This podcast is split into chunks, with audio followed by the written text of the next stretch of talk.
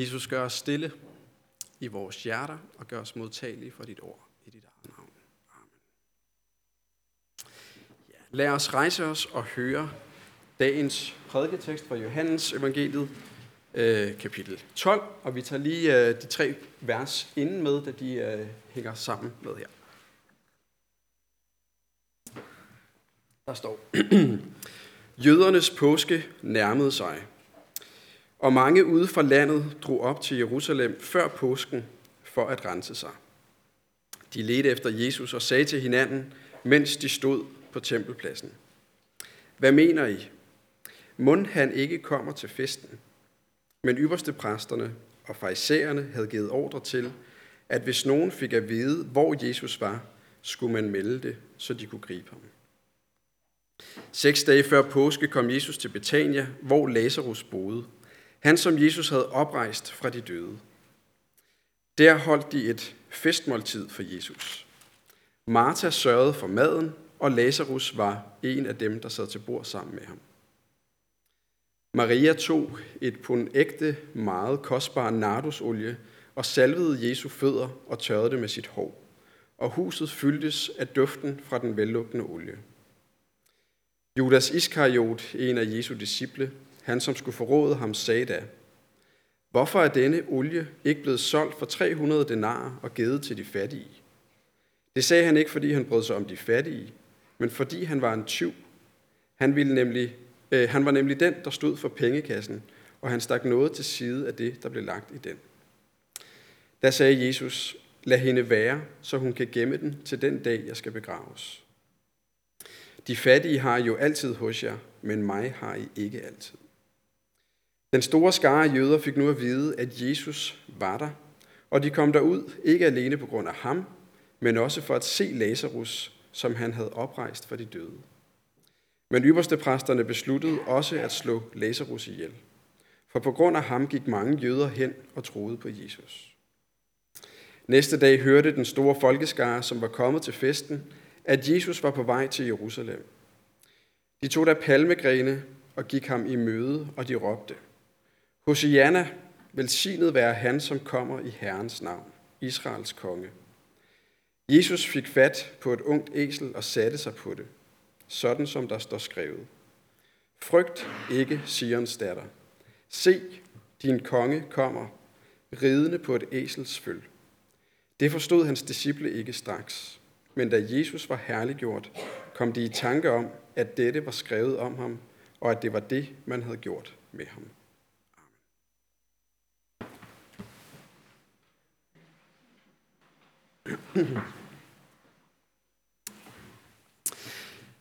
Dagens øh, prædiketekst, den øh, forkynder på en, øh, en stærk måde det frelserhjerte, som Jesus han har. Ikke bare for øh, Maria og disciplene, øh, men også for Judas, og for ypperste præsterne og for øh, den store folkeskare. Øh, et frelserhjerte, som han også har for, for dig og mig. Jesus han ved udmærket, hvad det er, der venter forud.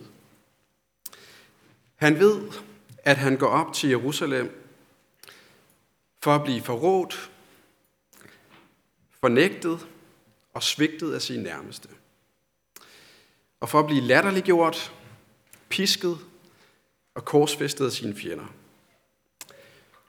Men det er netop derfor, at Jesus går til Jerusalem. Og det er netop for dem, der skal til at fornægte og forråde og piske korsfæste Jesus, at han faktisk går derop. Men det er ikke let for Jesus.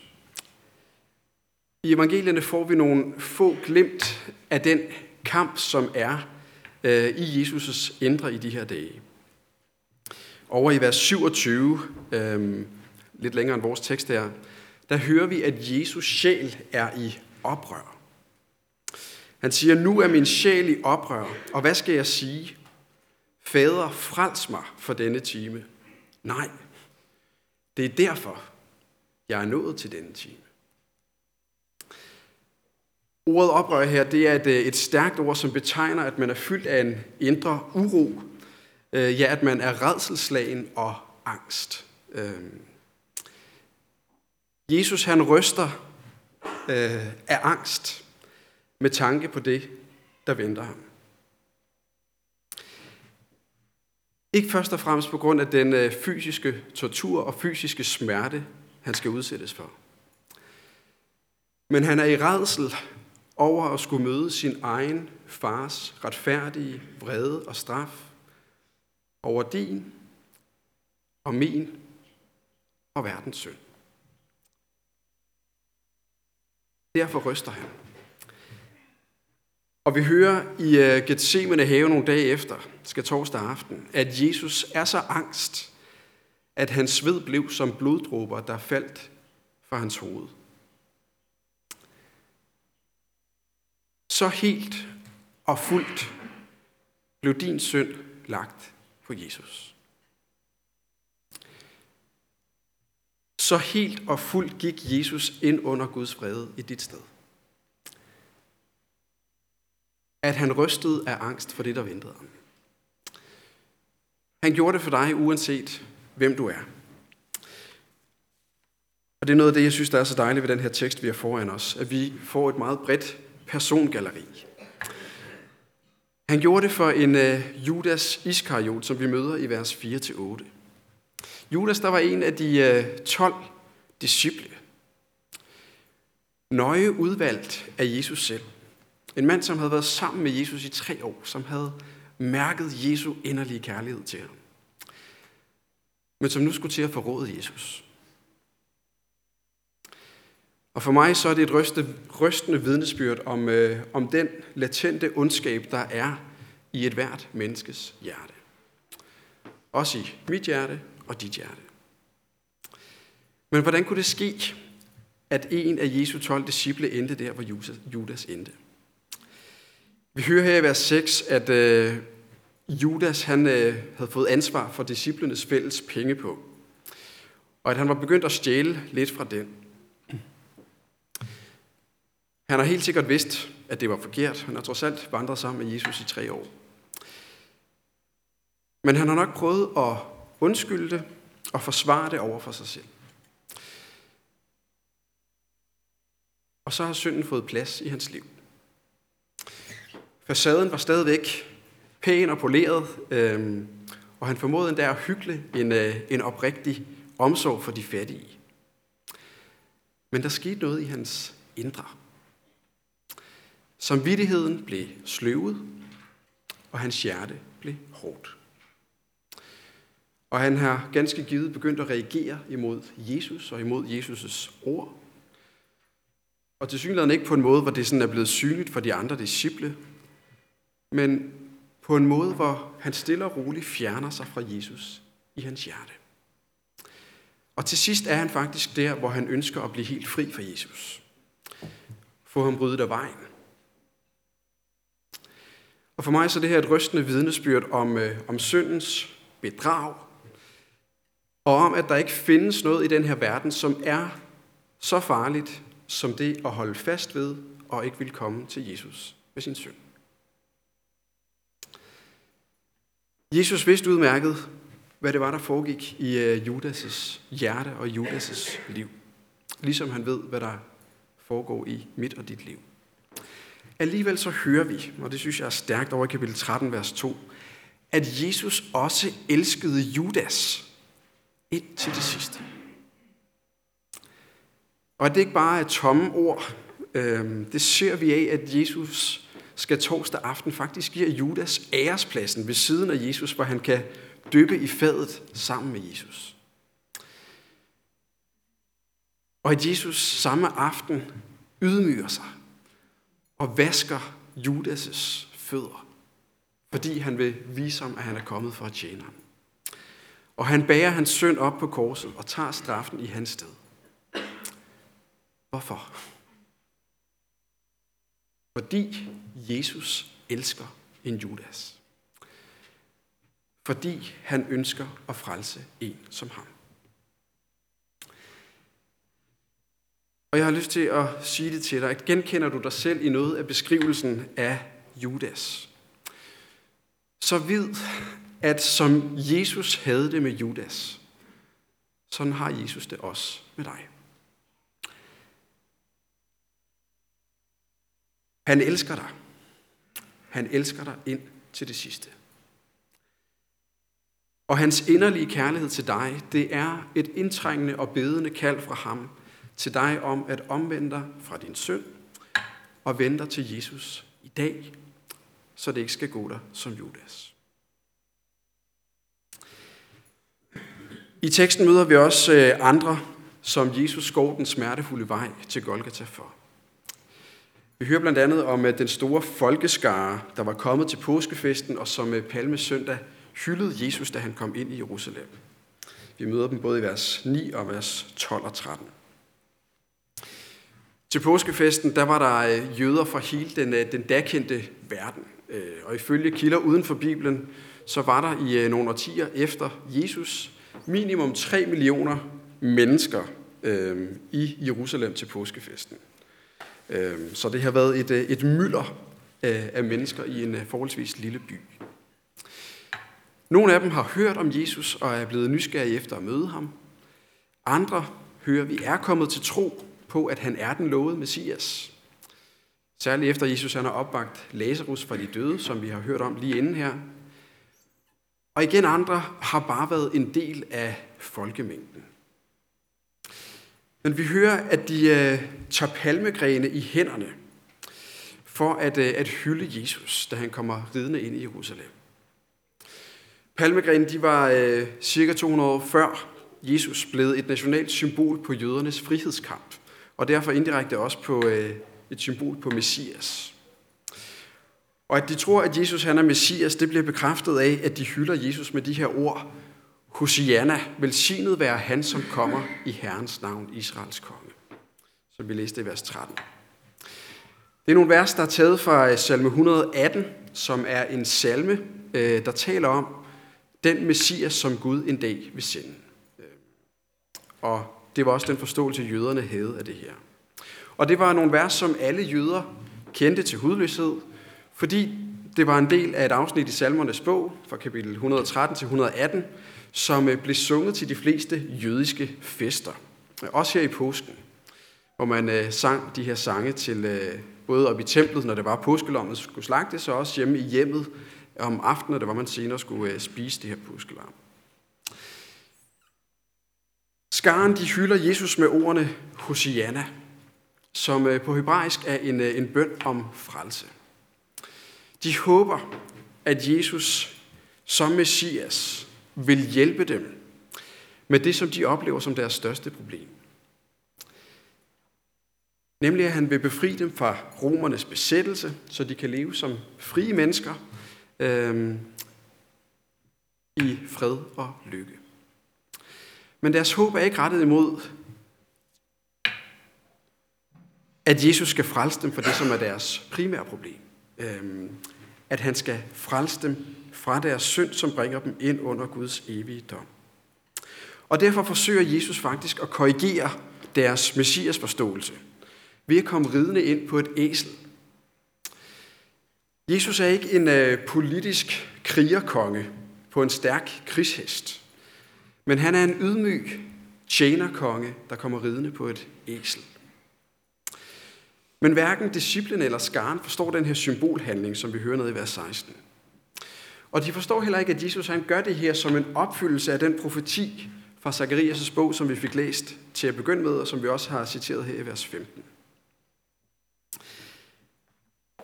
En profeti, hvor Messias med Messias' komme bliver forbundet med pagtens blod, som skal frikøbe de fangne. Det hører vi i vers 11 om i Zacharias bog, der kan Og hvor Messias' komme, øh, eller hvor Messias ikke bliver beskrevet som en politisk krigerkonge, men en ydmyg fredskonge, der kommer med en forkyndelse af fred til hele verden på baggrund af det blod, som skal frikøbe de fangne. Og det er netop på den baggrund, at det også lyder frygt ikke Sions datter. Øh, Sions datter er et poetisk udtryk for Jerusalems indbyggere. De har ingen grund til at frygte, hvis de tager imod Messias som denne Messias, som med sit blod vil købe dem fri fra deres synd og skænke dem fred med Gud. Men fordi de øh, ikke kender skriften, så farer de vild i deres hjerte, og de bliver drevet hid og did af de åndelige strømninger, der er i tiden og som fylder for flertallet. De er ikke forankret i, øh, i Guds ord, øh, i Guds løfter, øh, og i det levende kendskab til Gud, som det leder, leder dem ind i. Og derfor står mange af dem fem dage senere ikke længere og råber, kron ham, men korsfæst ham. Og jeg har lyst til at sige det igen. Skulle du sidde her som, øh, som en i folkeskaren, en, der blot er nysgerrig efter, hvem Jesus er, men som aldrig rigtig har lært ham at kende. En, der måske bekender troen på Jesus, men dit billede er ham, det er mere formet af, hvad andre tænker om Jesus, øh, end af dit eget kendskab til Jesus gennem hans ord. En, der måske tager del i øh, lovsangen i menigheden med dine ord, men dit hjerte er langt borte fra.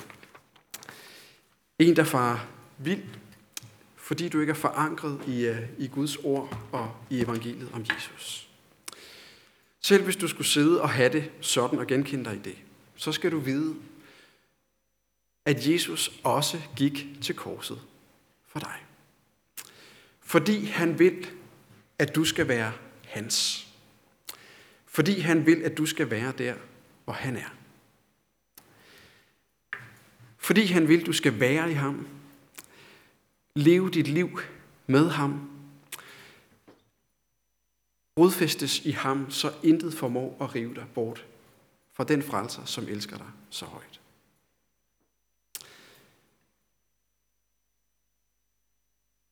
Jesus går også til øh, korset for disciplene, som vi møder nede i vers 16.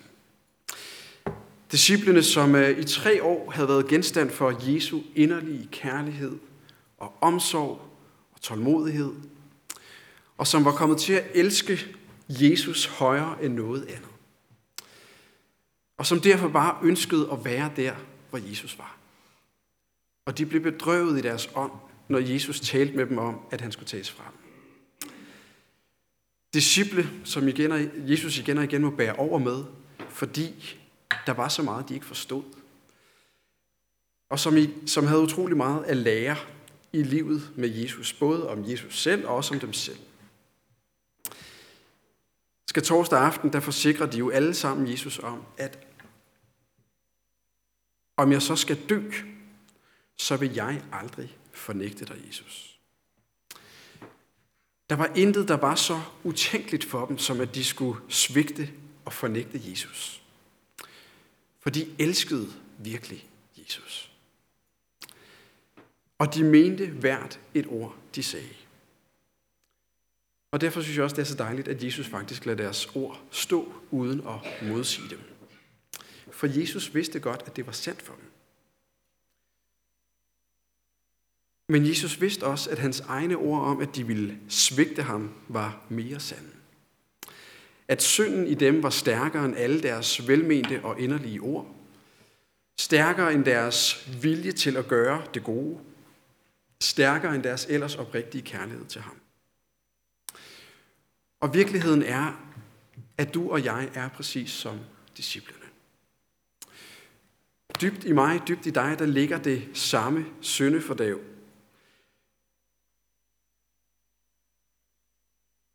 som hurtigt kan knuse alle vores store ord øh, om kærlighed til Jesus, og efterlade os med en følelse af at være bedrøvet og mislykket, når vi erfarer, at vi svigter ham. Når du oplever det, så må du ikke undre dig. Øhm, det er bare Jesus, der får ret i, at dybt i dig, der er du også en, som forråder Jesus. En, der svigter Jesus. En, der ikke elsker Jesus, som du burde. Men igen, det var netop derfor, Jesus gik til korset for dig.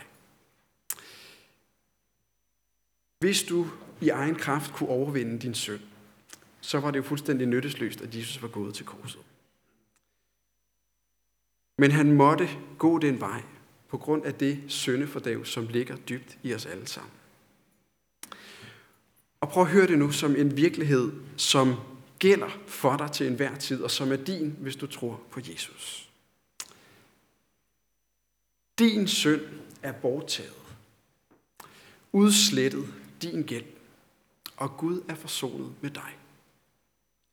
Hans vrede forsvandt i det rensende væld, og derfor forbarmer han sig. For blodet han udgød, det gælder langt mere, end alle de synder, du føler og ser under smerte.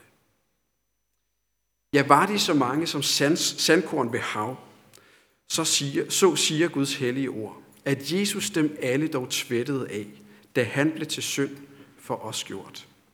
Og vid, at hvad Jesus har taget på sig, det kaster han aldrig tilbage på dig. Det er borte. Jesus gjorde det for dig, fordi han elsker dig, og fordi han vil, at du skal være der, hvor han er. Og lad mig så bare kort slutte med øh, at stands op for Maria. Øh, jeg synes, det er en fantastisk skildring af hende her. Øh, Maria, der ligesom, Jesus, eller ligesom disciplene havde erfaret Jesu inderlige kærlighed og frelsesvilje for en som hende. Og som også for nylig havde mærket Jesus stærke omsorg for hende. Jesus, der græder, øh, da Lazarus dør. Og som dernæst vækker ham til live igen. Og nu er hun så fyldt af taknemmelighed til Jesus, at hun øsler mere end en halv liter af noget helt ren og meget dyr nardusolie ud over Jesus' fødder. En olie, der kostede næsten en hel årsløn. Men det er som om Maria siger, der er intet takoffer, der er for stort at give til Jesus, som har elsket hende så højt. Og selvom det at vaske andres fødder var noget, der var så nedværdigende i en jødisk kontekst, at det var et arbejde for ikke-jødiske slaver, og kun for ikke-jødiske slaver, så ydmyger Maria sig her i taknemmelighed til Jesus. Det er som om hun siger, Jesus, jeg tager gerne den, øh, den nederste og mest ydmygende plads, hvis bare jeg må få lov til at være hos dig. Og stik imod almindelig skik for en kvinde i en jødisk kultur, så, øh, så løser hun sit hår og begynder at tørre Jesu fødder med sit hår. Hun har bare én ting for øje. Jeg vil være der, hvor Jesus er. Jeg vil ære ham. Jeg vil takke ham. Jeg vil tjene ham for alt, hvad han har gjort imod mig. Og så må mennesker mene og tænke, hvad de vil. Jeg er fuldstændig ligeglad. Øh, han skal have ære for, hvad han har gjort imod mig. Og det er en bøn for mig selv, og det er en bøn for dig, at Gud må skabe den taknemmelighed og den hengivenhed i vores forhold til Jesus, for alt, hvad han også har gjort imod mig og imod dig. Lad os bede.